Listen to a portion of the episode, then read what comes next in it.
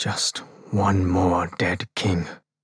One more dead king, and he would fucking finally be free. Yassen swallowed his pride and glanced quickly between the king and the window.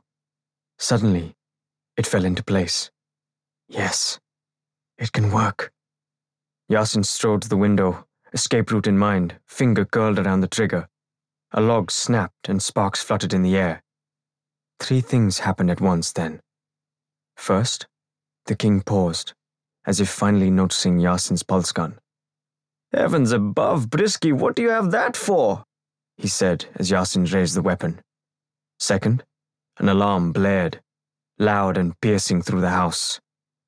Third, and this Yassen would remember in the days to come, the fire. That damned forsaken fire.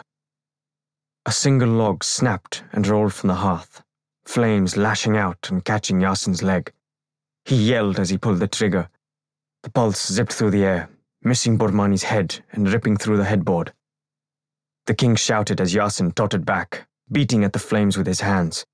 His pants were wet, so the fire was sluggish, turning to steam. Relief filled his heart, just as his heel met the log and he tumbled. Flames leapt onto his dry jacket, laughing. They spread quickly, viciously. Yassen screamed. Guards battled through the door. Bormani sprang from his bed and ran. The confused guards rushed to protect their king as Yassen pulled himself over the window ledge and rolled over. He slammed onto the tiles of the roof below, the impact knocking the breath out of him.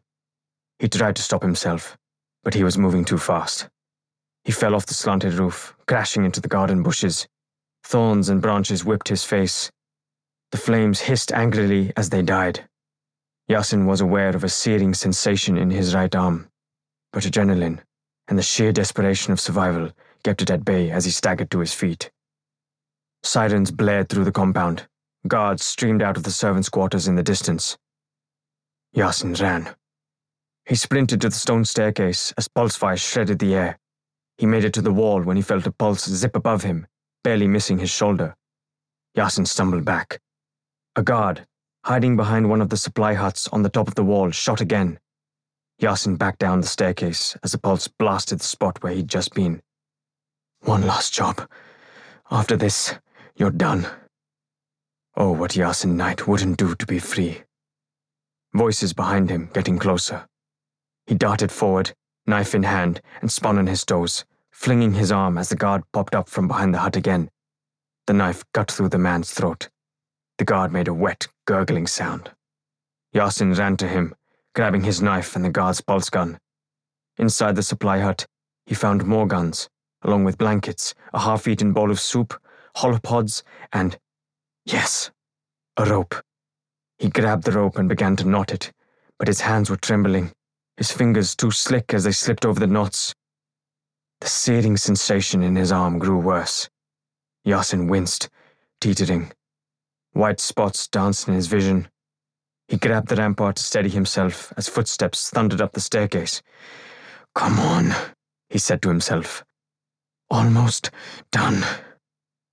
Finally, he knotted the rope to the rampart of the wall. It made a slithering sound as it fell over the edge, the line stopping ten feet short of the ground. Yassen put the handle of the knife in his mouth to stop himself from screaming. With his left hand, grabbed the rope and hauled himself over. He kicked off the wall bouncing down, down, down, the rope sliding through his hand, burning his palm. He moaned into the knife handle. When he reached the rope's end, Yassen stopped. The drop below him was not too far, but the ledge was narrow. Beneath, the grey waves beat against the cliff. He's over here! Yassen looked up. The guards were leaning over the wall edge. One guard trained his gun and shot. The pulse burned the stones just above Yassen. Yassen stared down at the churning sea, despair filling his heart. One last job, and then you'll be free. He kicked off the wall and plunged into the sea.